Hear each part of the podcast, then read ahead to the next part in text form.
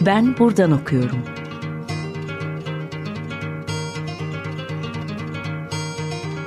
Edebiyat ve başka şeyler.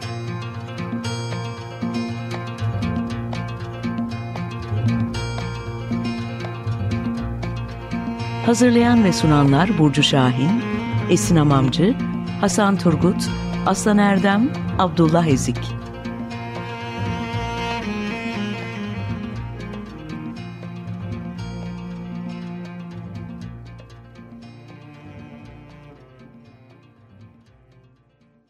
Merhaba, Açık Radyo'da Ben Buradan Okuyorum programındasınız. Ben Burcu. Bugün konuğum Mehlika Cingöz Damla ile posthumanizm ve İlhan Berk şiirinde posthuman izleri konuşacağız. Hoş geldin Mehlika. Merhaba, hoş bulduk. Sorulara geçmeden evvel kısaca hakkında bir e, bilgi vereyim dinleyicilerimiz için.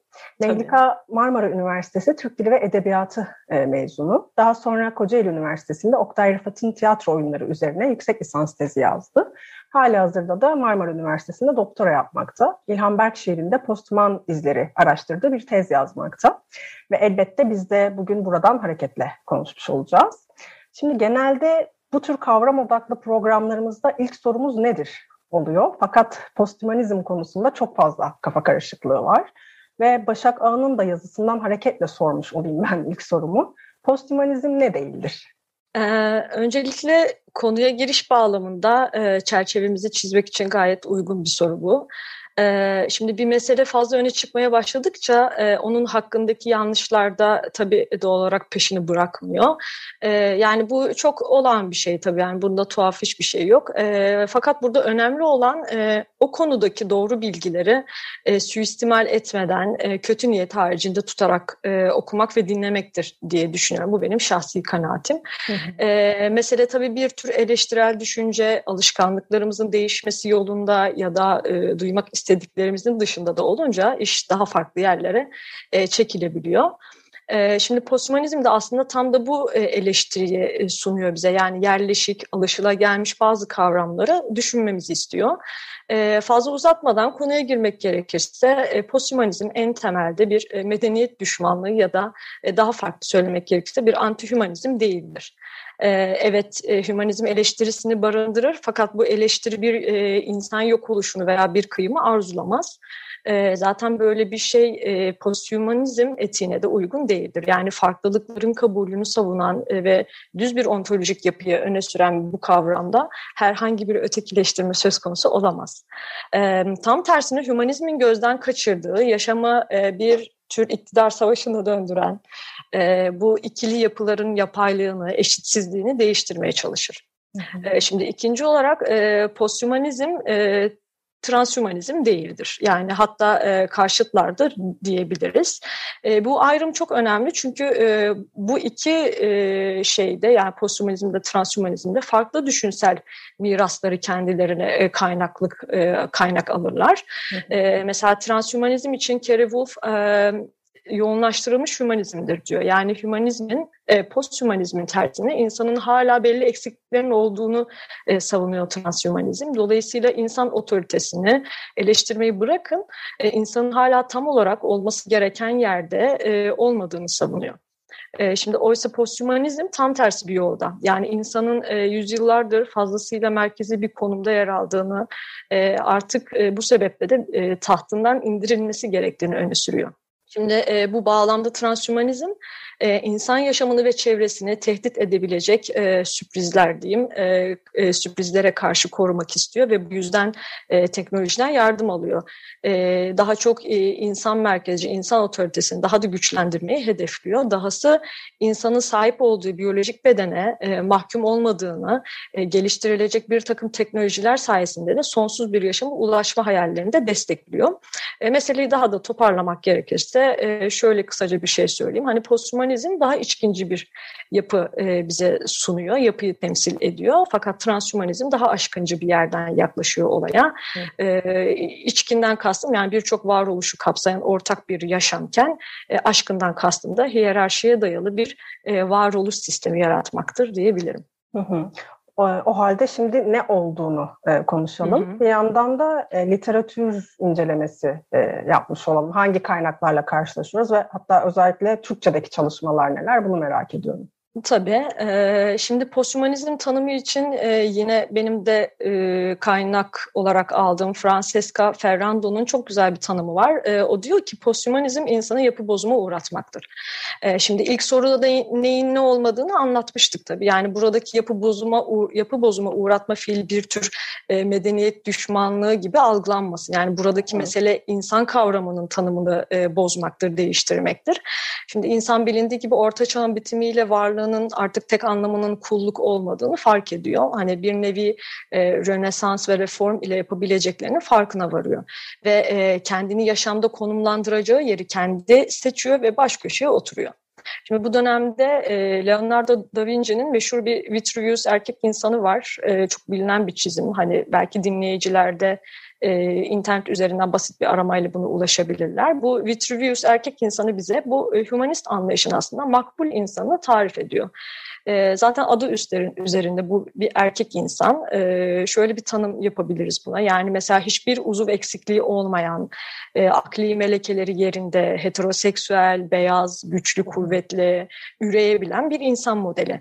E, fakat bu makbul özellikler dışında yer alan e, varoluşlar yani kadınlar, queer bireyler, sakatlar, hayvanlar, bitkiler, mikroorganizmalar gibi varlıklar e, görünürlüklerini kaybediyorlar.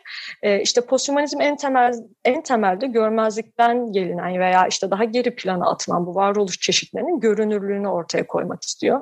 Tabii bunu yaparken e, şunu tekrar belirtmekte fayda var. Herhangi bir varlığın iktidarını öne çıkartmak e, yok burada. Yani daha düz bir ontoloji üzerinden e, meseleyi ele alıyor. Daha önce de belirttiğim gibi tekrar dönecek olursak makbul çerçeve içinde yer almayan bütün varoluş biçimlerini posthumanizmin konusu olarak alabiliyoruz. Mesela posthumanizmin alt dalları olarak söylediğim e, sayılabilecek ekofeminizm, ekoeleştiri, hayvan çalışmaları, yeni maddecilik vesaire e, bunlar e, posthumanizmin alt dallarını oluşturuyor. E, sınırları belirlenmiş, standart kalıplı bir insan tanımını değiştirmeye çabalarken posthumanizm e, diğer yandan da bu kalıpların dışında kalmış, tırnak içinde ötekileştirilmiş varlıklara sesi olmak isteyen bir çatı kavramdır. E, bu ses temelde beni değil bizi öne çıkartmak ister. Bunu da belirteyim. E, yaşamın bütüncüllüğüne vurgu yapıyor e, ve ilk soruyu böyle tamamlayayım. E, ikinci sorunuza gelecek olursak e, Türkçe'de posthumanizm çalışmaları son yıllarda gerçekten çok fazla bir e, artış gösteriyor. Tabii bu çok sevindirici ve yüreklendirici bir durum. E, bir e, şey, e, süreç. Çünkü e, posthumanizm e, hiç e, onu duymayan biri için biraz çetrefilli gözükebiliyor. Tabii hal böyle olunca da onun hakkındaki şeyler, e, şeyleri Türkçe dili dışında okumak e, bir miktar külfet yaratabiliyor ve tabii bu durumu hem anlıyorum hem de çok hak veriyorum. Ama dediğim gibi bu alanda Türkçe hem telif hem e, çeviri eserler hızla üretiliyor. Mesela e, Başak Ağa'nın kendi doktora tezinden hareketle kitaplaştırdığı Posthumanizm Kavram Kurgu Bilim Kurgu adlı kitabı Türkçe'de bu alanda yayınlanmış. Takip edebildiğim kadarıyla ilk telif eserdir. E, diğer yandan e, farklı yazarların makalelerin toplamından oluşan editörlüğünü Serpil Operman'ın yaptığı Eko Eleştiri Çevre ve Edebiyat adlı kitap ise bu alanda önce eserlerdendir. Yine bir derleme olan İnsan, Hayvan ve Ötesi adlı çalışma bu sefer postmodernizm bağlamında daha çok hayvan oluş üzerinden yoğunlaşan öncü bir eser. E, bu çalışmalar dışında bazı dergilerin de söz konusu alan ile e, alakalı sayıları çıkmıştır. Yani bunlardan bazıları hızlıca pasajların posthumanizm sayısı, Kogito'nun yer küre krizi dönüşen insan ve insan sonrası sayısı e, var. Ee, yazılan bu telif eserler dışında çeviri eserler de mevcut. Bunlardan bazıları Öznur Karakaş'ın e, çevirisiyle çıkan e, Rose Braidotti'nin İnsan Sonrası adlı kitabı. Yine Rose Braidotti'nin Seyran Sam ve Eda Çaça'nın çevirileriyle e, dilimize kazandırmış İnsan Sonrası Bilgi adlı kitapları.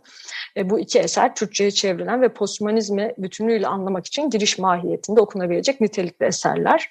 E, ayrıca bütün bunlar dışında Başak Ağa'nın kurucusu olduğu çekirdek ekipte de Fatma Aykanat, Şafak Horzun, Kerimcan Yazgünoğlu ve Gizem Karahan'ın yer aldığı bir e, Pentacle adlı bir internet sitesi var. E, burada posthumanizmler ile alakalı yazılar mevcut. E, bu bağlamda Türkçe'de de posthumanizm çalışmalarının e, görülebildiği yani e, en dinamik yer olduğunda söyleyebilirim. Dilersen şimdi tam burada bir şarkı arası e, verelim, nefeslenelim. E, ne seçtin bizde, ne çalalım? Tabii. E, ben Michael Jackson'dan They Don't Care About Us adlı şarkısını e, seçtim. İyi dinlemeler. Merhaba tekrar. Açık Radyo'da Mehlika Cingöz Damla ile posthumanizm üzerine konuşmaya devam ediyoruz. Buraya kadar baktığımızda posthumanizmi anlamak için birçok kaynağa, kavrama ihtiyaç duyduğumuz aşikar. işte postmodernizm, postyapısalcılık ve benzeri. Senin e, Pentacle'daki yazından mülhem e, soracağım. E, bu fikrin kay bir kaynağını da aslında e, Spinoza'ya dayandırıyorsun. Yazında meselenin etik boyutunun altını çiziyorsun. Buradan alıp bize posthumanizmin beslendiği noktaları da anlatabilir misin? Tabii. Ee, şimdi posthuman e, etik konusunda e, kaynağını Spinoza'dan alan, daha doğrusu kaynaklık edebilecek birkaç düşünürden biri olabileceğini söyleyen kişi e, Rossi Braidotti'dir. Şimdi o posthuman bir etiğin yokluğundan yakınır ve bunun tesis edilmesi gerektiğini öne sürer.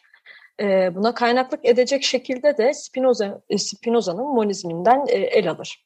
Ee, şimdi benim yazıma e, gelince e, sadece etiği değil aynı zamanda orada e, özgür yaşamında nasıl olacağını ben Spinoza'dan aldım. Tabii yani bunlar bir posthumanizm kavramı içinde, posthumanizm mantığı içinde aldım bunları. Şimdi Spinoza'dan yapacağım bir alıntı durumu birazcık daha anlaşılır kılacaktır. Alıntılıyorum. Zira bizler en yetkin olana, bütünün yani onun bir parçası olacak şekilde tabiiz ve deyim yerindeyse ona tabi olan bin bir türlü iyi düzenlenmiş ve yetkin işin gerçekleşmesine kendi payımızca katkıda bulunmaktayız. Şimdi burada e, bütün olarak bahsettiği şey Spinoza'nın doğa tanrısıdır. Ee, şimdi Spinoza için insan doğadan ayrı bir şey değildir. Ee, ona içkin bir şekildedir ve tam da bu içkinlik aslında e, özgürlüğün yani bizlere, varlıklara, diğer varlıklara da özgürlüğün yolunu gösterir. Ee, bütünselliği kavradığımız, doğamıza ve özümüze uygun yaşadığımız e, yetkin bir varlığa e, bağlı olduğumuz ya da e, yetkin bir varlığın parçası olduğumuz müddetçe diyeyim özgürüzdür. E, daha önce Braidotti'nin posüman etiği öncelediğini söylemiştim. Fakat e, bu etiğin bir insan hakları mantığı ile kurulmaması gerektiğini de belirtiyor. Zira her tekil varlığın kendi varlığını devam ettirme isteği vardır. E, ve e, biz bunu insan merkezi bir bakış açısıyla alamayız. Böyle bir mantıkla kuramayız. E, bu minvalde e, bunu Spinoza'nın e, Konatus'u ile açıklayabilirim. E, açıklayabiliriz. Konatus'un etikada geçen tanımı e, şu şekildedir, alıntılıyorum. Herhangi bir şeyin ya kendi kendisine ya da başkalarıyla birlikte herhangi bir şey yapmasına ya da yapmaya çalışmasına neden olan yetisi yani çabası başka bir deyişle kendi varlığını sürdürmek için sarf ettiği güç yani çaba. O şey mevcut özünden yani fiili özünden başka bir şey değildir. Alıntı sonu. Ee, şimdi daha önce bir bütünün parçaları olduğumuzu belirtmiştim. Böylelikle e, kendilikleri gerçekleştirme yolunda da aslında bir tür işbirliği içerisinde olduğumuz aşikar. E, dolayısıyla etik yaşam e, bu bütünlüğün farkında olarak yaşamak anlamına gelir e, insan türü olarak insan dışı varlıklarla kurulan bağlantıların farkında olarak dönüşmek, düşünmek, e, ahlaki kurallarla hareket etmeyi değil, etik bir yaklaşımla, e, yani içkinlik etiğiyle de denilebilir, e, bu etik yaklaşımla bakma gerekliliğini aslında beraberinde getiriyor. Evet yani sürekli sorgulamayla daima kurulmaya dayalı olan bir e, zemin gibi bu anlamda. Evet, evet. Son sorum çalışmanın pratik boyutuyla ilgili. Yani İlhan Berk şiirinde posthumanizmin izleriyle ilgili olacak. İlhan Berk'in hangi şiirlerini, hangi yöntemle inceliyorsun ve posthuman izler neler onda? Bir yandan da şiir söz konusu tabii burada ve ister istemez metaforlar geliyor akla. E, metaforun posthuman düşünceyi nasıl beslediği ya da bizi oraya ulaştırırken nasıl bir imkan e, taşıdığını belki birazcık bize anlatabilirsin. E, tabii. Ee, şimdi bu kısım e, tezimin ikinci kısmı. Yani bu bağlamda biraz yol haritamdan bahsedeyim. Ee, İlhan Berk ikinci yeni şairlerinden e, ve e, bu dönemin en üretken şairlerinden biri. Yani düz yazıdan e, şiire birçok eseri var. E, ben tezimde İlhan Berk'in e, temelde şiirlerine odaklanıyorum. Tabii düz yazıları da bana fazlasıyla yol gösteriyor. E, şiirlerini e, tezimin ikinci kısımlarında hayvanlar, bitkiler ve şahsiyet atanmamış unsurlar olarak üçe ayırdım. Yani bu bağlamda şiirlerini inceleyeceğim. Hı hı. E, bu minvalde e, şiirlerindeki bu üç varoluş biçiminin nasıl alımlandığını posthumanizm çerçevesinde daha çok e, aslında yeni maddecilik bağlamında ele alacağım. E, kısaca yeni maddeciliği de e, açıklayayım. Yani bir önceki soruda e, sorunun cevabında adı geçmişti. E, şimdi yeni maddecilik posthumanizmin kaynaklarından biridir e, temelde ve e, maddenin eyleyiciliğine odaklanır. E, şimdi e, böyle söyleyince çok tabii akılda hemen bir şey canlanmıyor olabilir. Fakat buna e, bence en iyi örnek olduğunu düşündüğüm bir e, örnek vereceğim. E, bu örnekte Napolyon'un e, düğmeleri. E, şimdi Napolyon ordusunun e, üniformalarındaki e, düğmeler kalaydan yapılma e, düğmeler. E, tabii bu düğmeler ordu e, Moskova'dayken ısının aniden düşmesiyle birlikte ufalanıyor ve bir tür e, form değişikliğine uğruyor. E, tabii dolayısıyla askerlerin kıyafetleri dağılıyor. Bunun sonucunda e, ordunun zor duruma düşmesi ve askerlerin e, dondurucu soğuktan etkilenmemesi de e, düşünülemez. E, bu durum ise yenilgiyi de e, beraberinde getiriyor. Şimdi bu örnek e, maddenin eğleyici, etkileyici gücünü gösteren e, güzel örneklerden biridir. Güzel örneklerinden biridir demiştim. Bizlere maddenin pasif ve eylemsiz olmadığını gösteriyor.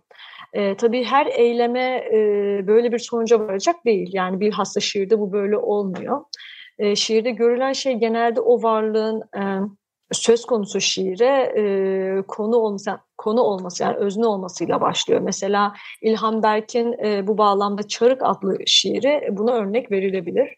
E, oldukça uzun bir şiir bu. E, burada biz bir çarığı dinliyoruz aslında. Yani e, çarığın bir anlamda yolculuğu anlatılıyor. Ayaktan ayağa geçişi. Tabii bu bağla e, bu e, sürede de çarık hissediyor, görüyor ve duyuyor. Yani e, kendi eğleyiciliğinin e, farkında bir çarık. İşte birinin ayağı yara olduğunda, e, biri onu giydiğinde o ayakta o ayağı rahat ettireceğini e, düşünüyor.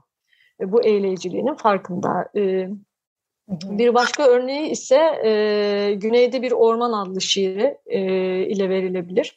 E, mesela bu şiirde de orman kendisinin farkında yine. Yani eğleyiciliğinin, gücünün, e, içinden akan nehirlerin, büyüyen otlar, otların e, hepsinin farkında e, hepsini iyi bir hayat için, e, hepsinin iyi bir hayat için büyüdüğünü iddia ediyor hatta. E, orman bir anlamda sistemdeki yerini biliyor diyebilirim. E, şimdi dönüp baktığımızda e, bunu yazan, bu şiirleri yazan bir insan. Yani İlhan Berk, bu onun dünyası. Yani e, burada onu da, e, onun bakış açısında çıkartabiliriz. O e, doğaya pasif bir gözle bakmıyor. E, bu bağlamda e, Şifalı Otlar kitabı da e, söylenebilir. Mesela orada da işte otların eğleyiciliğinin farkında, şifa vereceğinin farkında. Bunları tek tek araştırıp yazıyor. E, bu bağlamda şiir evreni yani kendi evreni zaten çok geniş biri. Bunu sık sık düz, yazı, düz yazılarında da bahsediyor, belirtiyor. Dolayısıyla kendisi dışındaki şeylerin e, etkileyen, etkilenen bir güce sahip olduğunu biliyor. Şimdi e, bu bu bağlamda metaforları da düşünebiliriz. Çünkü bahsettiğimiz şeylerin üzerimizdeki etkileyiciliğini kabul ediyoruz. Yani e, bunu anlatarak, dönüştürerek e, başka bir tarzda etkilemesini bekliyoruz. E, o metafor gidiyor başka bir şeyi uyandırıyor okuyanın zihninde. O, bu zincir böyle devam ediyor. Şimdi e, İlhan Berk Doğan'ın sanıldığı gibi pasif ve eylemsiz olmadığını biliyordu dedik. E, belki bunu yaşarken kendisi bu şekilde adlandırmadı e, ama ben bir okur olarak bunu tezimde iddia ediyorum. E, fakat şurayı da belirtmem gerekiyor ki şiir e, bir insan ürünüdür. Yani yazılan bütün şiirler e, bir tür insan bakışıyla yazılıyor. E, şimdi burada bahsettiğimiz türden de bir insan merkezciliğin olduğu e, akıllara gelmesin. Çünkü biz de aslında türümüze yani daha doğrusu özümüze uygun olarak bir tür algılama sistemine, yöntemine sahibiz. E, ve bu genelde e, karşımızdaki şeylere e, bir tür yine insansı nitelikleri atf, atfederek e, anlamakla e, çalışan bir şey. E, dolayısıyla düz bir ontolojiyi savunurken e, insanı diğer varlıklardan ayırmamak gerekiyor. Ya, yoksa aksi halde tekrar bir hiyerarşiyi yaratmış oluyoruz. Evet, bu e, aslında bittiğinde çok önemli bir çalışmayla karşılaşacağımızı düşünüyorum. E, özellikle son cümleler üzerinden de e, baktığımız zaman merakla bekleyeceğim ben bitmesini. E, ve şiir türü üzerinden bunun yapılacak olması da ayrıca bence e, heyecanlandırıcı bir şey. Programımızın sonuna geldik artık. Çalışmanı bizimle paylaştığın için çok teşekkür ederim. Ben teşekkür ederim konuk olarak çağırdığınız için.